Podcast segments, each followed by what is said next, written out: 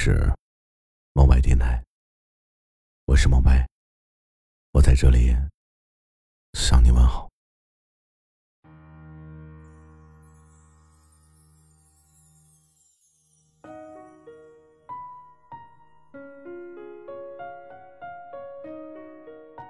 嗨，你是抖音的中毒患者吗？你喜欢看星座吗？你知道前一段时间一直都在流行的话题吗？就是那个，你会不会为了我去陶白白那里搜星座？没有人可以从别人的嘴里了解到我，但是陶白白可以。我觉得，但凡喜欢刷抖音的呀，最近应该都看过陶白白。可能你没有听过猫白的电台。但你一定听过陶白白聊星座。今年是二零二一年了，还是有很多的人会相信星座。关键说的还如此的准，比我妈妈还了解我。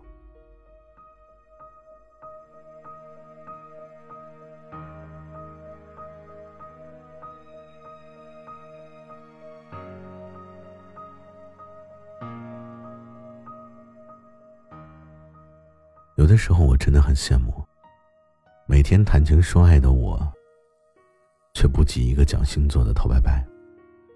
为什么这么说呢？因为爱我就去看陶白白，分手了就立刻去看陶白白，陶白白都觉得我们不合适了，那就拜拜。听到这些呢，就让我觉得，陶白白凭借着星座玄学。加上性格分析，就一举成为了一个情感专家。而且呢，慢慢的我发现我自己也很喜欢看陶白白。其实你知道吗？当我们会为了一份感情去查星座，去相信别人说的话的时候，就说明你已经沦陷了。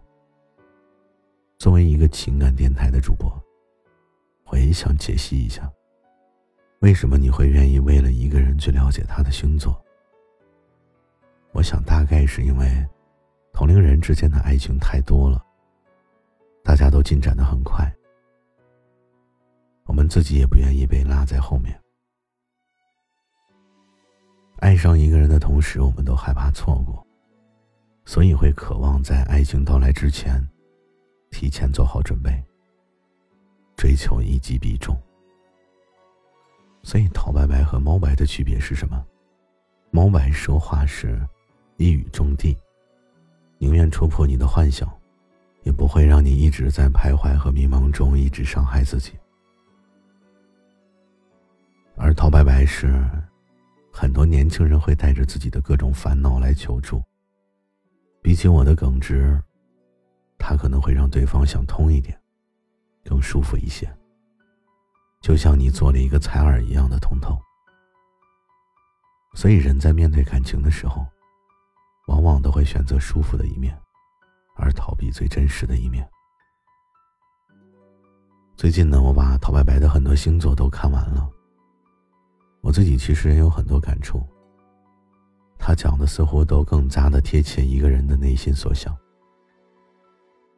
用星座去了解情感是一个不错的方式，但不应该去衡量爱情。每个星座的性格，其实，在每个人的身上都会有体现。所以，想要去了解一个人，就要学会去观察他的细节。一个人是否可靠，跟星座其实是无关的。你的所见所闻才是判断的依据。爱情，一直都是用理性的方式对待感性。或许在我们平淡无奇的日子里。有幸你遇到了那么一个人，然后他改变了你原本的生活方式，也牵动起了你想要恋爱的心，而后通过你的了解，最终选择在一起。其实我也很喜欢陶白白，但是我更喜欢通过星座去了解一个人，但却不会用来去衡量一个人。